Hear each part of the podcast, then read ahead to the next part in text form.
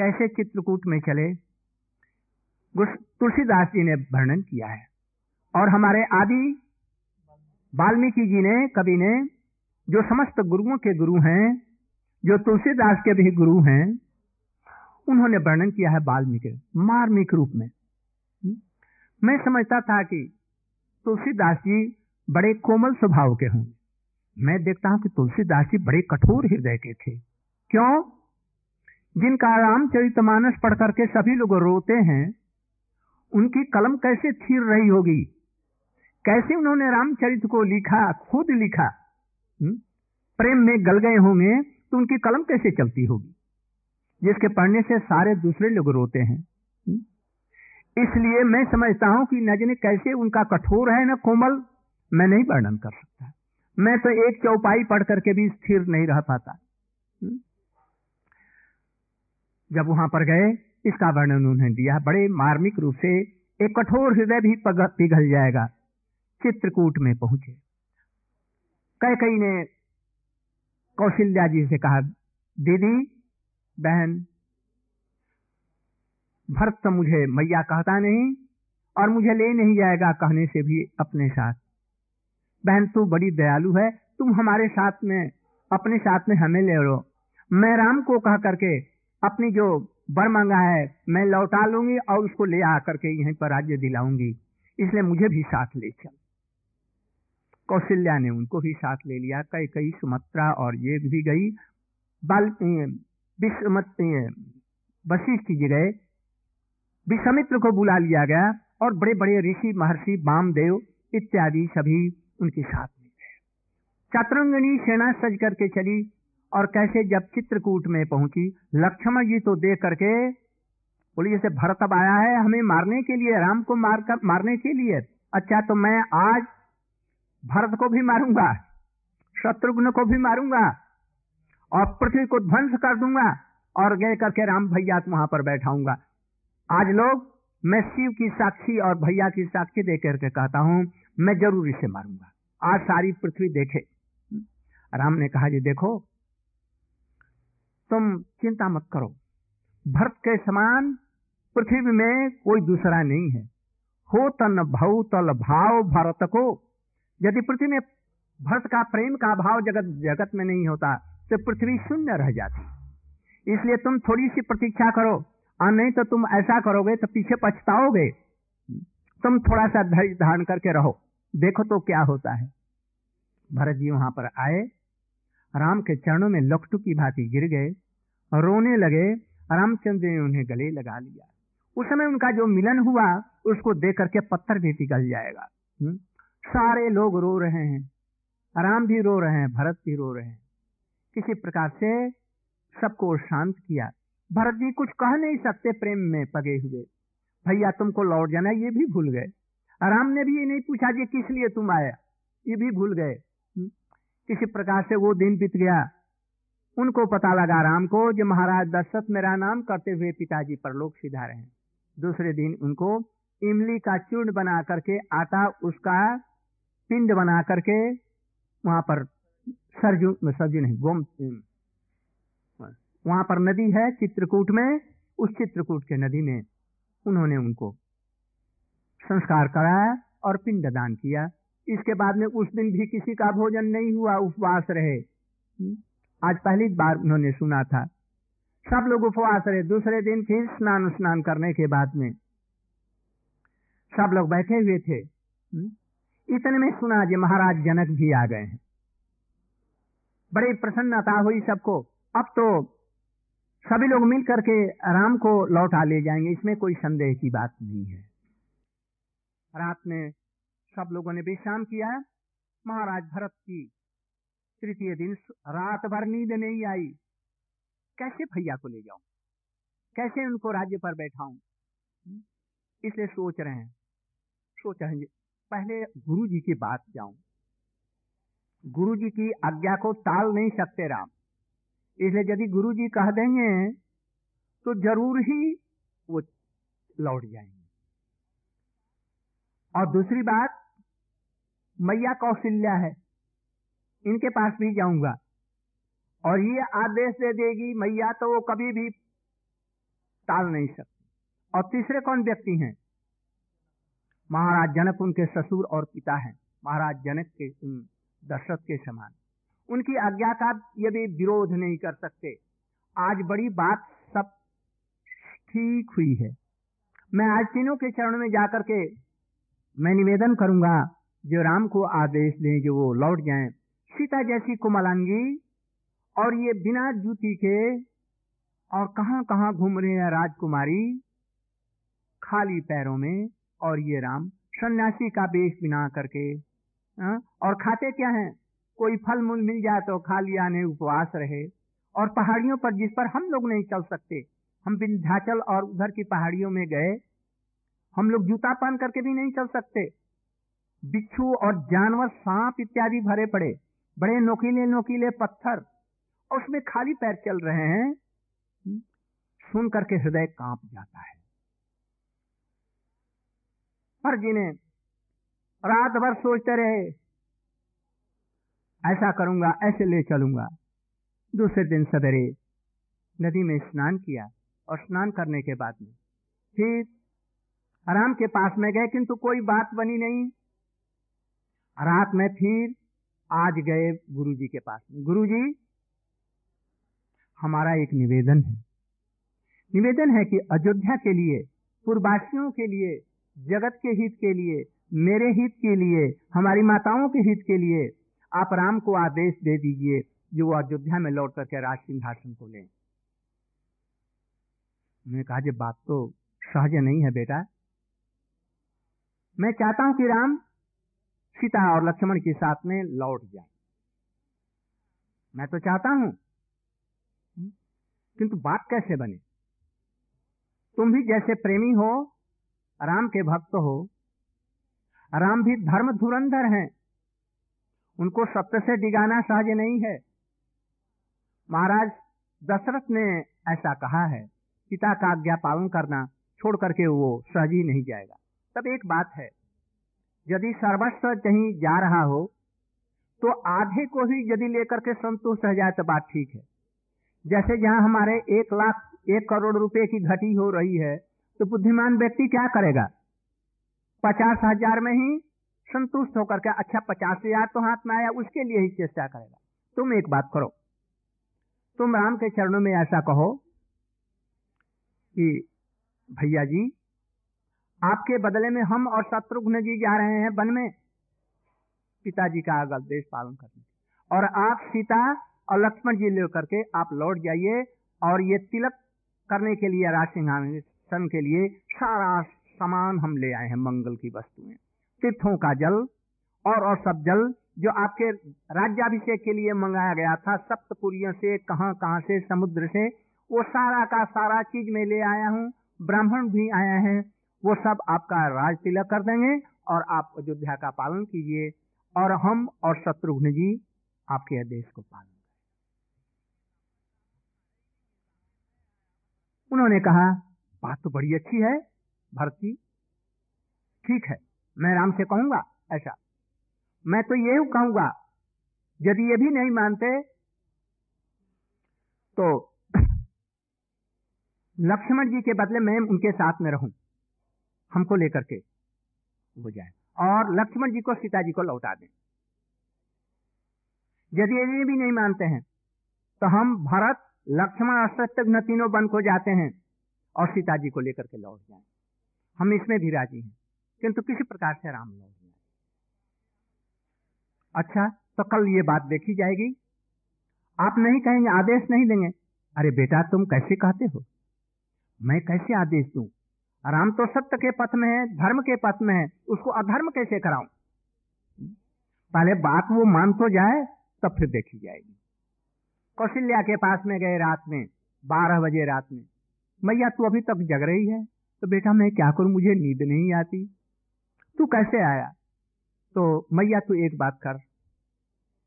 तुम अपने बेटे को, राम को यह कह दो कि अयोध्या में लौट जाए और राज्य ले ले। बेटा, मैं कैसे कहूँ? कैसे नहीं, मैं अधर्म की बात कर रहा हूँ, मैं गलत बात कहता हूँ? नहीं, बात तो तू ठीक कहता है। तेरी बात को कौन काट सकता है? तुम ठीक कह रहा है, ये तो ज़रूर होना चाहिए। तुम्हारे तरफ़ से ये ठीक है। किंतु वो भी तो पिता और मैया दोनों की बात मान करके आया है। मैं कहती, यदि केवल कह कही कहती तो मैं कह देती। किंतु उसमें महाराज दशरथ तुम्हारे पिता का भी कुछ राय थी? इसलिए मैं नहीं कह सकती। क्योंकि पिता का वचन वो मान करके गया है, उसका पालन करने के लिए मैं कैसे कहूँ जो उस धर्म को छोड़ करके असत्य पद पर आए? वहाँ से भी बात नहीं बनी। रात में ही सुनैना के पास में गए। सुनैना जी सीता जी को लेकर के बड़ी व्यस्त थी, रो रही थी। ये ये सन्यासी का वेश बना करके, चीर पहन करके और राम के साथ में पैदल घूम रही है। कीड़े मकोड़े सर्प राक्षस से भरा हुआ ये, उसमें जा रही है। कैसे जिएगी, कैसे रहेगी? इसलिए वो भी नहीं सो पाई। देखा उनके घर में दिया टम टिम टिमा रहा, वहाँ पर पहुँचे भरत।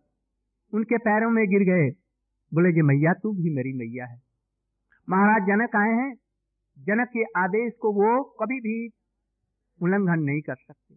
इसलिए आप जनक जी से कह दो तुम्हारी बात मानेंगे कि वो आदेश दें कि वो अयोध्या को लौट जाए। अच्छा तो ठीक है, मैं तो चाहती हूँ। तो मैं जनक जी से, अपने पति से मैं कल सवेरे मैं बतलाऊँगा, और वो जैसा कहेंगे, वैसा ही होगा। वो राम को कहेंगे, आदेश देंगे। ठीक भर जी गए। फिर रात सवेरा हो गया, नहीं सो सके। आज सभा बुलाई गई। स्नान करने के बाद में सभी लोग वट वृक्ष के नीचे में बैठे। महाराज, जनक एक तरफ़ में बैठे बल वहीं पर विश्वामित्र जी, वशिष्ठ जी और ऋषि लोग उनके सामने बैठे। सामने, जैसे रामचंद्र जी यहाँ हैं तो सामने वो लोग बैठे। एक तरफ़ में अयोध्यावासी माताएँ सब बैठी, भरत उसके सामने आगे बैठे। और एक तरफ़ में और सब प्रजाएँ बैठी। मुनियों का समाज जैसा, बड़ा ही सुंदर समाज बैठा। सब लोगों ने कहा, यह भार महाराज जनक के ऊपर में दिया जाता है। आज के सभापति इस सभा का हो महाराज जनक। ये ब्रह्म ज्ञानी है तत्व ज्ञानी है। संसार से इनका कोई भी मतलब नहीं है। हम्म? अतएव आज ये जो ऐसा निर्णय देंगे, आज दोनों पक्षों को मानना होगा। राम ने कहा, ये हमारे पिता तुल्य हैं, गुरु तुल्य हैं और ब्रह्म ज्ञानी हैं। ब्रह्म की अनुभूति करने वाले हैं, इसलिए ये जैसा कहेंगे, मैं बिना कुछ विचार किए हुए इनके शरीर इनके आदेश को सीट पर रख करके वैसा ही करूँगा।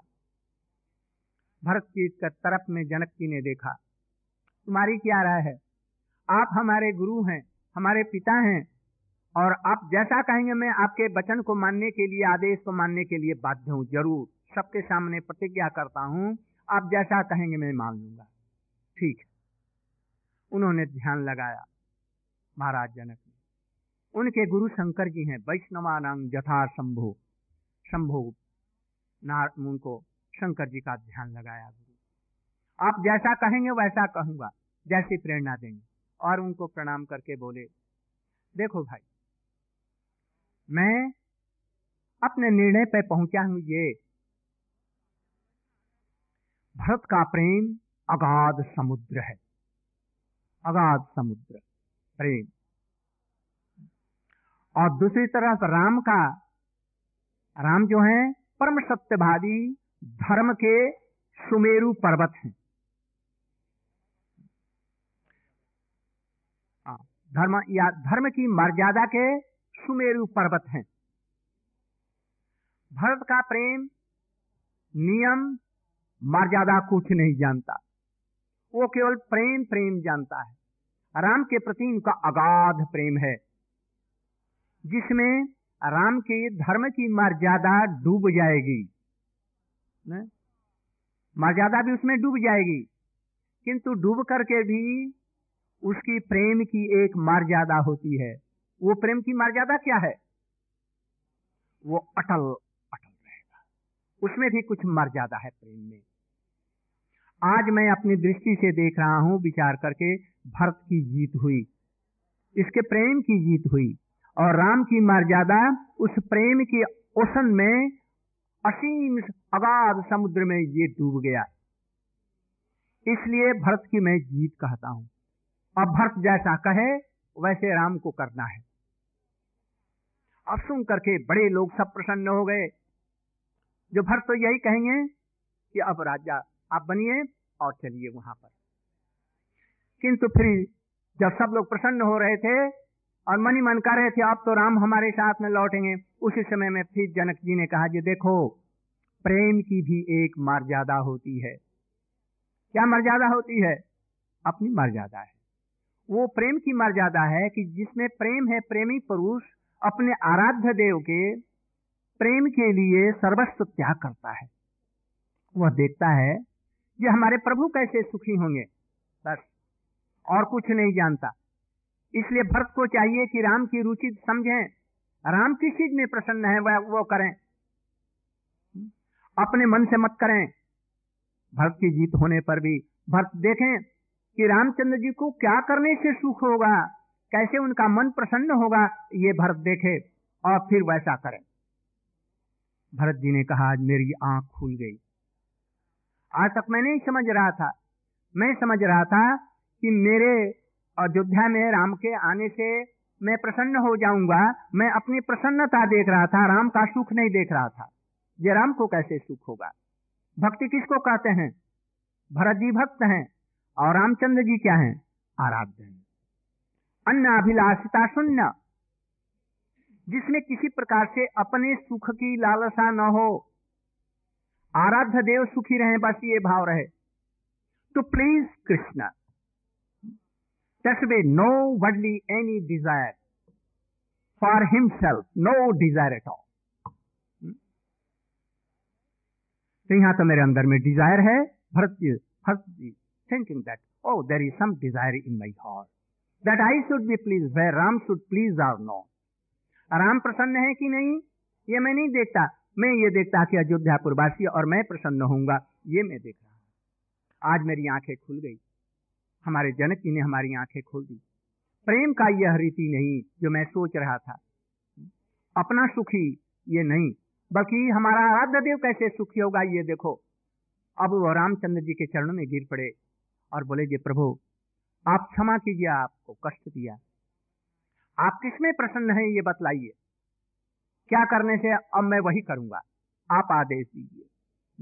अब मैं आपको निवेदन नहीं करूँगा। आप जो कहेंगे, जिसमें आप प्रसन्न होंगे, वही मैं करूँगा।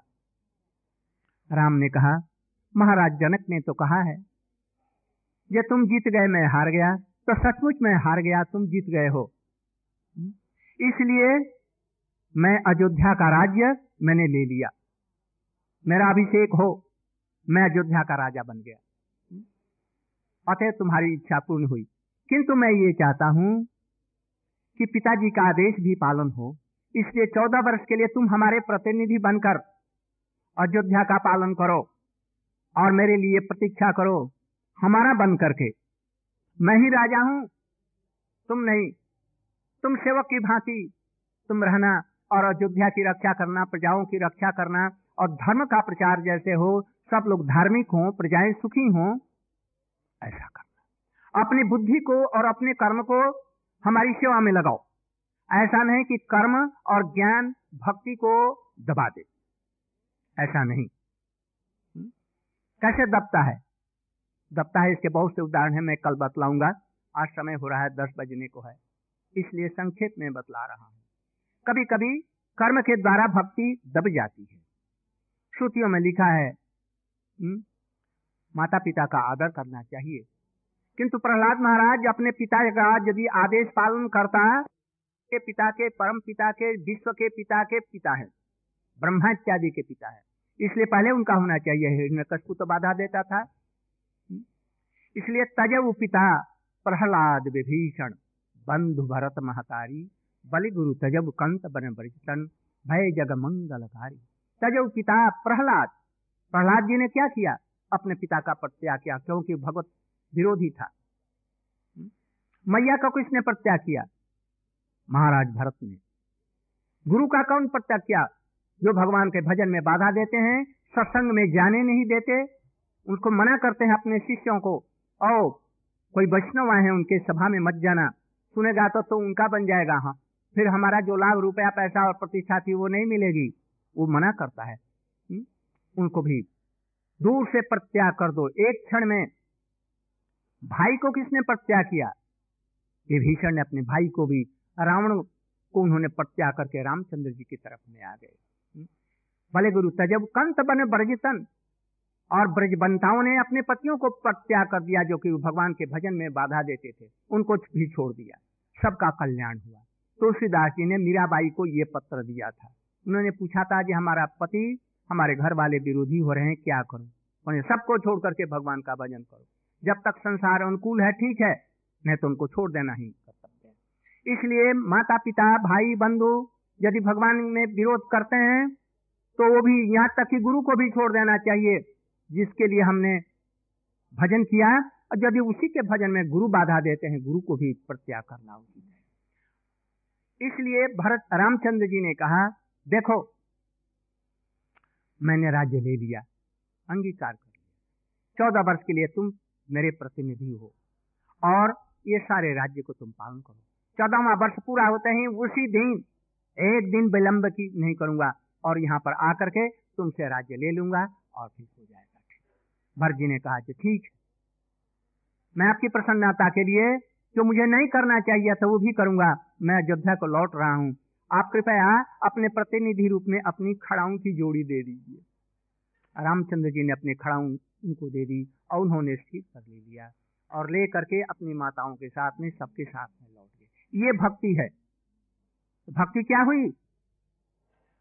तन से, मनन से, वचन से, अपनी सारी इंद्रियों से भगवान को सुखी करने के लिए जो हमारी सब चेष्टाएँ हैं सब उनके लिए हो। और अपने हृदय में उस भक्ति के लिए जो साधन कर रहे हैं, अपने लिए कोई भी कोई कामना ना हो, कोई भी डिज़ायर होगा तो सकाम भक्ति हो जाएगी, भक्ति नहीं रहेगी। और तीसरी चीज़, कर्म और ज्ञान के द्वारा ढकी नहीं हो, बल्कि उसका सारा कर्म जो शरीर के द्वारा हो रहा है, मन के द्वारा हो रहा है, वो सभी प्रभु के सुख के लिए हो, तब ये उत्तमा भक्ति होती है। अब इसका उदाहरण हम कल श्रीमद भागवत से आप लोगों को सुनाएँगे। आज समय हो गया है। अभी कीर्तन करके, आरती करके हम लोग समाप्त करेंगे। आज नगर संकीर्तन शायद नहीं हुआ। कल आप सभी लोग today perhaps no nagar sankirtan. I want that all should go all should go I don't want that you should not go whether Ram Vijay Prabhu और one either Pundarik Prabhu or anyone. I want that you should all do. I also request uh, Shubha निवासी वो भी जिनको समय हो जो अपने काम पर नहीं जा रहे हों और उनकी कल छुट्टी हो तो इनके साथ में सहयोग करेंगे बहुत दूर से हम लोग आए हुए हैं इसलिए आप लोग भी जिसको सुयोग हो वो करेंगे इसमें एक हरिनाम करने से ही संसार से में हमारा उन्नति का कारण बन जाता है। इसलिए चैतन्य महाप्रभु जी ने नगर संकीर्तन की कहा। सहज रूप में इस नगर संकीर्तन से होता क्या है कि जीव जतने हैं, जंतु हैं, घास हैं, पेड़ हैं, जो सुनना नहीं चाहते, जो नास्तिक भी हैं, उनके कानों में यह आवाज़ जाएगी। और क्या करेगी? जैसे उदाहरण के लिए समझिए, जैसे आवाज़ को पकड़ती है करंट हवा की, और अमेरिका से कोई बोल रहा हो, करंट के माध्यम से वो हमारे यहाँ पर पहुँच जाती है। होता है ना? ऐसे ही भगवान का नाम जो हम करते हैं, संसार में प्रदूषण फैला हुआ है। मारो, काटो, गाली, गलौज, राजनीति इत्यादि, हो हल्ला चल रहा है। भारतवर्ष में जब वोट होता है वोट इलेक्शन होता है तो पार्टियाँ दिन रात शाउटिंग करती हैं, हो हल्ला मचाती है। केवल भारतवर्ष में नहीं, पटाखा छोड़ते हैं, बम छोड़ते हैं और हो हल्ला करते हैं। संसार में बुरे लोग, दुष्कर्म करते हुए अमेरिका में न्यूयॉर्क में मैं गया, वाशिंगटन में गया। मैं वहाँ पर सड़क के किनारे घर में ठहरा था। रात में न्यूयॉर्क में उस सड़क पर देखा पचासों लोग शराब पीकर परस्पर गाली गलौज मारा मारी फिर पकड़ते हैं, इधर करते हैं। नंगे बिल्कुल हो जाते हैं। होश नहीं, ऐसा देख मैंने देखा जी, अमेरिका को मैं समझता था ये सभ्य मैं तो समझता हूँ दुनिया में सबसे असभ्य यदि कोई देश है तो मैं नाम नहीं लेना चाहता। कुत्तों, कुत्ते भी ऐसा नहीं कर सकते। अरे इसी से तो देखिए मैं देख करके हैरान हूँ। जो प्रेसिडेंट हैं, अमेरिका जैसे राष्ट्र के, और अपने एक गर्ल ऑफिसर ऑफ़िस के ऊपर में मुग्ध हो गए, अपने मन को कंट्रोल नहीं कर सका। वो अपने देश का विश्व का क्या कल्याण कर सकता है कोई? मैं उन्हीं के लिए नहीं कहता, जो ऐसे हैं सबके लिए कह रहा हूँ। ऐसे प्रदूषण जो फैल रहे हैं, उनमें हरिनाम संकीर्तन किया जाए। वायु के माध्यम से सारे विश्व में फैल जाता है और उसमें विषाक्त जो जीवाणु है उसको शांत कर देता है। कैसे? एक सरोवर में पत्थर फेंक दीजिए। उसमें गोल गोल रेखाएँ खींचेंगी और उसके अंतिम छोर में जाकर के छुएँगी। उसी तरह से वायु के करंट के माध्यम से ये जो साउंड है ट्रांसीडेंटल साउंड वो प्रवाहित होकर के विश्व के और छोर में ही क्या? अनंत कोटि विश्वों को छो करके और उसमें जो मलिनता है जिसमें प्रदूषण है, उस सबको दूर कर देगा। आपके चित्त को भी शांत कर देगा। इसलिए नगर संकीर्तन की चैतन्य महापुरुष ने व्यवस्था की। उन्होंने कहा कि विश्व में जितने भी नगर गाँव हैं, सब जगह ये कीर्तन प्रचलित होगा। इसलिए हम लोगों का ये भी एक व्रत है कि उच्च स्वर से नगर संकीर्तन करें। जो गधे हैं, घोड़े हैं, जो घास है, पेड़ हैं, पौधे उनके भी कान हैं, उनमें भी जाएगा। नहीं जानते तभी उनका कल्याण हो जाएगा। ऐसा ये हरिनाम है। इसलिए आप सभी लोग you should must go all without fail and if you ask me I am ready to go but कुछ मैं आसक्त हूँ, मैं अधिक चल नहीं पाता हूँ, कुछ वजह से। इसलिए आप लोग ज़रूर जाने। तो मैं नगर संकीर्तन में दस दस मील परिक्रमा में जाता था, परिक्रम करता था। अभी भी मैं कर सकता हूँ। तो फिर मैं प्रवचन नहीं कर सकता इसलिए। तो इसलिए कल मैं नगर संकीर्तन भी होना चाहिए और कल और परसों दो दिन है। आप अपने बंधु बांधव कुटुंबों वालों को भी ले आएँगे। ऐसी सुंदर कथाएँ हैं। कह देंगे कि भाई पैसा वो नहीं मांगेंगे, पैसे के लिए मत डरिए। और समय भी तो उस समय तक तो दुकानें बंद हुई जाती हैं, साढ़े सात, आठ तक आठ तक आप लोग आ जाएँगे। अपने बच्चों को भी छल से बहाने बना करके उनको भी लाएँगे। दो दिन का आप समय है। इसके बाद में हम लोग दूसरी जगह चाहेंगे इसलिए अब कीर्तन हो और इसके बाद में आरती करके समाप्त कीर्तन महामंत्र। कीर्तन